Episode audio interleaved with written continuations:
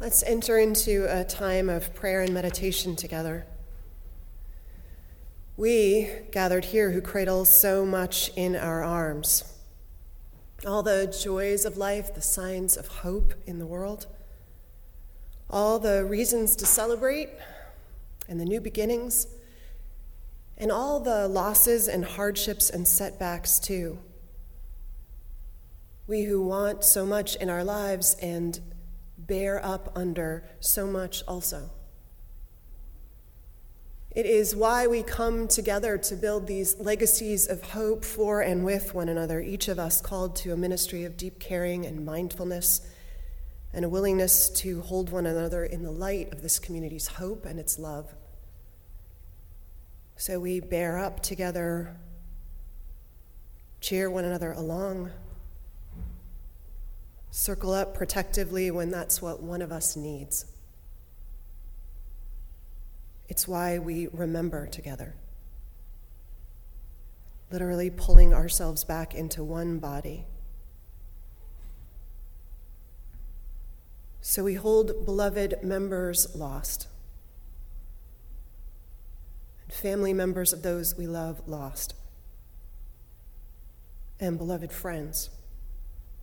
We hold fresh losses, and we know in this hour some of us bring with us losses that happened long ago but we still carry tenderly. We hold those who are sick and undergoing complicated courses of treatment, and those who are in some difficult place in their lives, in some hard place in a relationship, struggling in discernment in some aspect of their lives. We hold a nation and a world that needs to find ways to be better together.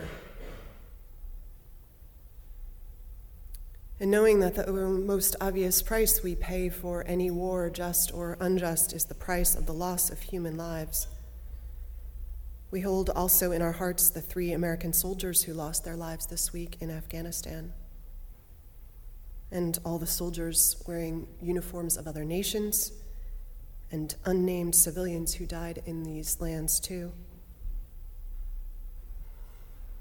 We hold so much.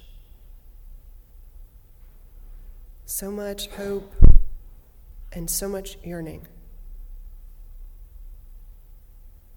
Hold everyone named and their families in our thoughts and prayers. And we recommit out of love for each other and the world each week to ease the tide of human suffering howsoever we can. May the silence hold us.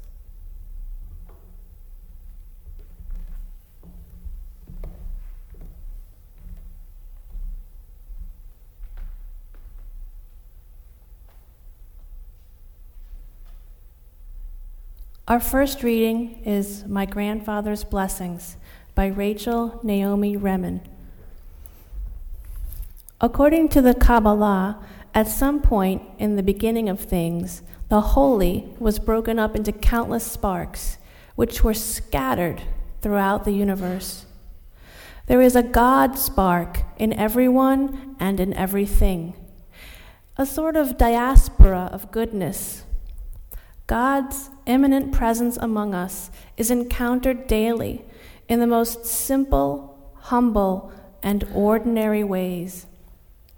The Kabbalah teaches that the holy may speak to you from its many hidden places at any time. The world may whisper in your ear, or the spark of God in you may whisper in your heart. My grandfather showed me how to listen. Our second reading is from Letters to a Young Poet by Rainer Maria Rilke. How should we be able to forget those ancient myths that are at the beginning of all peoples? The myths about dragons that at the last moment turn into princesses. Perhaps all the dragons of our lives are princesses who are only waiting to see us once beautiful and brave. Perhaps everything terrible is in its deepest being something helpless that wants help from us. So you must not be frightened if a sadness rises up before you, larger than any of you have ever seen, if a restiveness like light and cloud shadows passes over your hands and over all you do. You must think that something is happening with you, that life has not forgotten you, that it holds you in its hand. It will not let you fall. Why do you want to shut out of your life any uneasiness, any miseries, or any depressions? For after all, you do not know what work these conditions are doing inside you. There is an old Jewish saying that God made humanity because God loves stories. And fill our world with stories we do. We tell, tell fairy tales, we tell stories about the founding of a nation or a religion, lore that is often based loosely on the facts. There are stories that tell the trajectory of our family or of the whole human race. Even stories our parents and we tell and retell that seem to cast light on the fundamental nature of our own small life. You know the ones I'm talking about. Even when he was a child, he loved to dance, remember? And so the story goes. Our stories are often filled with moments of grandeur, punctuated by uncertain, tension-filled, broken down by the side of the road episodes. Sometimes they have whole lost in the wilderness chapters. They tell us how far we've come. We are a storied people and a storied race, we human beings. Perhaps the rabbis were right, and God created us for just that reason, because we make up some good ones. Stories serve any number of purposes. Often they explain things that we want reasons and explanations for, like the Genesis story of creation that gives us one explanation for how it is we came to be here as we are. Just as often, stories orient us toward a truth that, if we just asserted it or argued it, wouldn't ground it inside us the way the story does, like Rilke in the reading, Rilke's reminder of the stories in which all dragons are princesses in disguise. Stories that remind us to face down our fears and how often something beautiful is the reward for those who are willing to face the hard stuff. So much can be lodged in our being with a story. It can animate our lives and our choices in ways of which we are not even always aware. So who among us doesn't walk by a homeless man or woman and think from time to time of the story of the Good Samaritan and how that recollection changes how you are in relationship to that moment and its choices? Stories can be compass and anchor, north star and prod. Elie Wiesel once rightly observed, "Some stories are true that never happened." And a Siberian elder once said, "If you don't know the trees, you may be lost in the forest. But if you don't know the stories, you may be lost in life." So our stories are important, important enough to pay attention to. They hold important truths, they lodge them in our imaginations. And so it's also true that stories can animate us for the better, or they can anchor false truths and biases and outdated wisdom and misguided direction. Sometimes the devil is in the interpretation, because of course any story can be interpreted in a myriad of ways.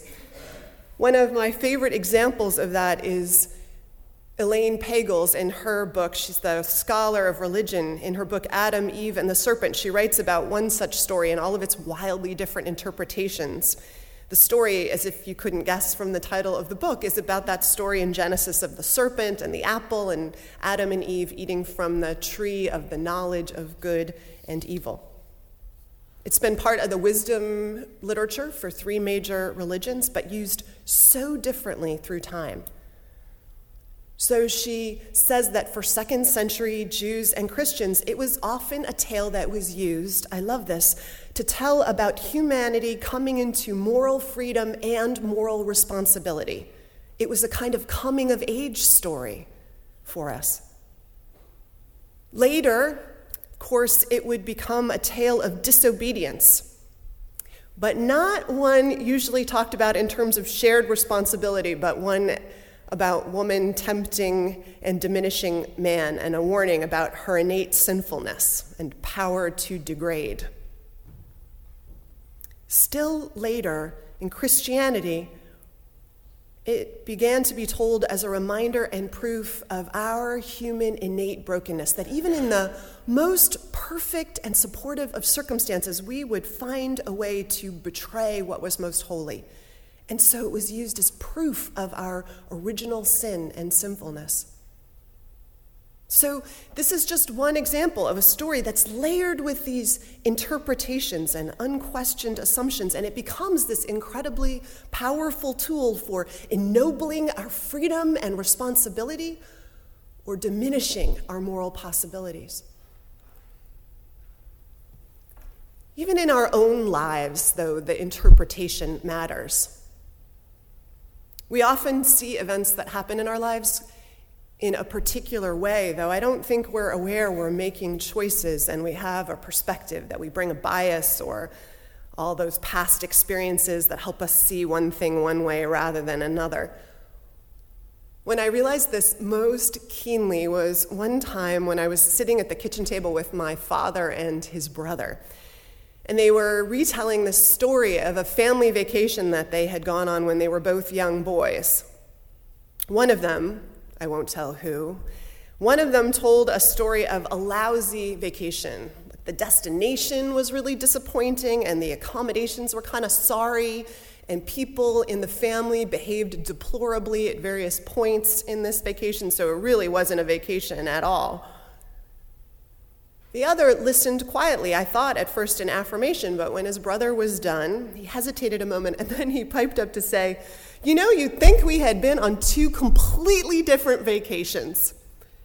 And then he went on to share his memories of this vacation that, by his recollection, was full of these happy moments and special uh, opportunities to be together where everyone was bonded close and true, one of his most precious memories of a family vacation. And then the two of them, when the younger brother was done, they just sat and stared at each other in silence. Who was right? The one who saw it as about disappointment, or the one who saw it as a rosier time together? Both were right, glass half full, glass, glass half empty. But it just brought up for me how owning a story and then its power to condition the way we see things going forward, it's incredibly complicated and it's incredibly important. Salman Rushdie once wrote, "Those who do not have the power over the story that dominates their lives, the power to retell it, to rethink it, to deconstruct it, to joke about it, and change it as times change, truly are powerless because they cannot think new thoughts." So if we understand the power of story, then we have to cultivate this hard practice of how we think new thoughts outside of the stories we've told ourselves, how we let them get broken open. Well, we all know that sometimes we don't have to work at it. Sometimes life has a way of breaking our stories wide open, of shattering them and forcing us to tell a new one. Life gives us wake-up calls sometimes. You think your marriage is happy, but your partner doesn't, so you have to go back and look at what that relationship looked like over time and learn to retell the story of what it was. Or take Scaredy Squirrel, right? I mean, here's this fabulous parable told in irony. Like many of us, this is this creature who's got these routines and who has a world he has constructed to avoid the things he has told himself are dangerous. He has his emergency kit packed, and he's got a plan for what happens if life goes wrong, and he carefully controls the life around him to make sure he stays safe. And by the way, he's not completely wrong, is he? Because life in that unknown place outside of his tree is sometimes dangerous. There are dogs who love to chase squirrels, and when they catch them, are a dangerous um, set of offer a dangerous set of circumstances. And there are cars that run over animals who don't look both ways before they cross the streets. And there are competitors who don't want you coming into their territory. And it's also true that there are surprises for those who venture out into the unknown. And Scaredy Squirrel, as you remember in the story, by accident finds himself thrown into the unknown. He would never have gone there himself. And yet, once he's outside of his zone of safety, he discovers what? He discovers that he has this gift, right? This gift that he had no idea was his. A gift that changes his story about who he is and about what opportunities life offers, how each day might be lived a little differently. Larry Pierce, who's a U U minister, says, if you want to know whether a story needs breaking open, ask yourself whether it is life-giving. Or another way to look at it is ask yourself whether it is grounded in problems or whether it works to justify smallness of heart and mind and spirit. And if it is one of those stories, he says, then just ask yourself this. What facts have been left out of this story I'm telling about myself or my community or the world? That is to say, adopt this posture of wonder about it. So, for the person who sees his life about a series of rejections or disappointments, he might ask himself, where he hasn't been rejected but embraced, or where life has borne fruit for him. And then he might ask himself how it changes the story to incorporate those moments into it. Or for the professional who thinks that all her work has amounted to almost nothing, it's been unimportant in the course of her community or her world, she might ask who would speak positively of the impact she's made and what evidence would they lay on the table and how would that change the story she tells herself. Or for the mother or father who sees their relationship with their child as severed, they might ask, what are the good places still alive in this relationship? And how can I tell a story about the possibilities to connect across those? And then how can I live into it? Think new thoughts. What's left out? Make new choices. Rewrite the tale. The truth is, most religions are really about our power to rewrite the human story. They're all about rebirth, right? About how we can be reborn to our better selves in any moment, how we can be resurrected to the greatest possibilities of who it is that we might be together. Faith is hope in the unseen, the Bible says. But someone has to draw a vivid picture of the unseen we're marching toward for it to be a possibility. And at their best, every philosophical and faith tradition is about wanting our stories when we finally tell them When we tell them about something in the past to be stories that were about nothing less than life of incredible wisdom and great love and purpose. And so it's our job to find and continue to tell those stories so we can live into that promise. Gene Houston said, if you keep telling the same sad, small story, you will keep living the same sad, small life. So what are our self-limiting stories? The ones we tell ourselves about who we are or what the world can be. What do we tell ourselves about our nation?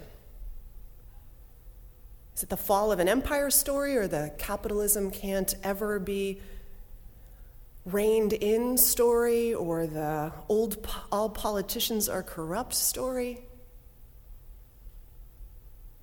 What story do we tell about Unitarian Universalism? Is it we are the small elite story or the they won't ever understand us story? And where do all these stories lead them if we tell them again and again? And where is the evidence to the contrary?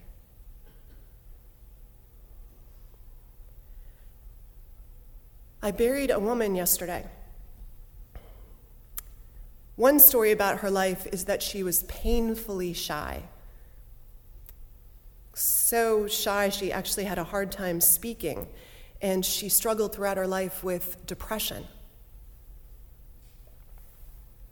And she went through a heartbreaking divorce that she really never got over. That's one of her stories. But she had another one, the one that actually dominated.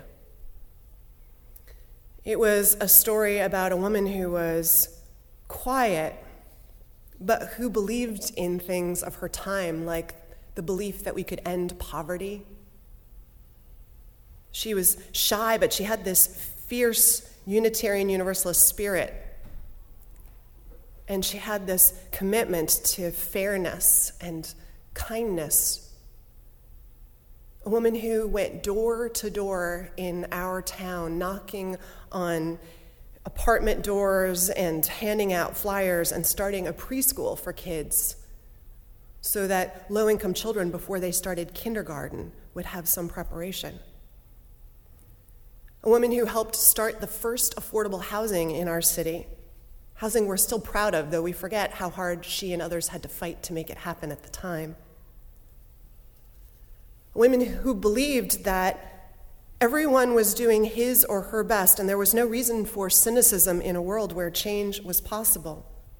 Who never gave up the fight to make the unity of the human family a reality because she believed we didn't, we didn't have the luxury of giving up when it was other people's happiness at stake. Those are the stories I love. Those are the stories I need. Those are the stories that you need, I would imagine. You know stories like it, and you know people like it. Those are the stories that need to be in our canon. Those are the stories that we need to tell one another before we go to bed at night, at the end of one day, and before the beginning of another. We need to tell stories about people who lived with courage and boldly. We need to tell about all the success stories in communities like ours where people are doing justice work because they can't imagine living otherwise, where they're going to detention centers to be ears to give voice to the voiceless. We need to hear the stories about every time we shatter limits and break apart old, outdated stories to make room for the life-giving ones. What stories do we tell? Does our story let the let us off the hook? Or do we make sure we're telling those stories that make us leap from safe places and find perhaps that we can fly, maybe actually that we were meant to fly all along? Because this storytelling is literally a practice of spiritual liberation.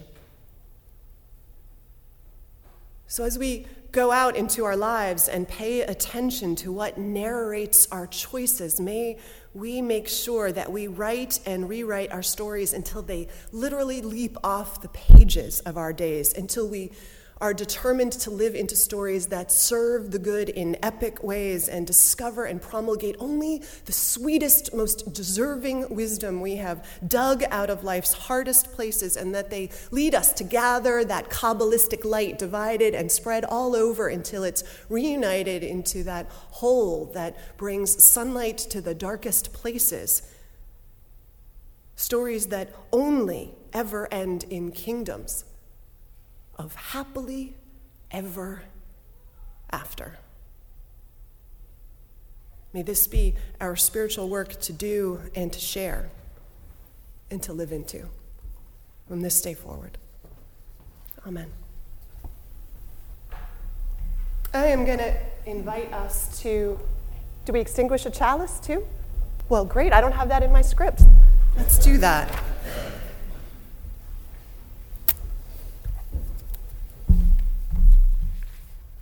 May the prayers of our hearts and the songs of our lips shared in this holy hour of worship be with us now and all days to come.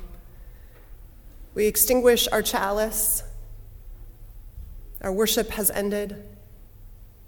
Let our service begin. I was reminded in the memorial service I did yesterday from the spontaneous sharing that this woman had affected lives that she had no idea she had affected so profoundly, this quiet, humble, determined woman. And I love being reminded of the legacy that we each live that ripples out from our lives, just from living them with integrity and authenticity, and the connections that are between us. And growing up in a church that I only started attending at sixteen, we did a benediction at the end of every service that I loved. It was like this blessing that took me out into the week, and it was Forrest Church who did it every week. And I feel like it allows me to carry him with me into the world, um, an act of gratitude at the end of every service to say the same words. Only he would say it from the pulpit, and I love when we join hands, like making the interdependent web an actual lived reality. So what I'd love is to ask you to let every strain of this web connect. So no single strain lives unconnected to the others, so that we are literally one web of community and people.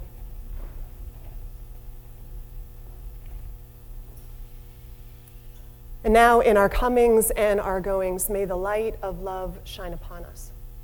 Out from within us, be gracious unto us, and grant us peace. For this is the day we are given. Let us rejoice and be glad in it.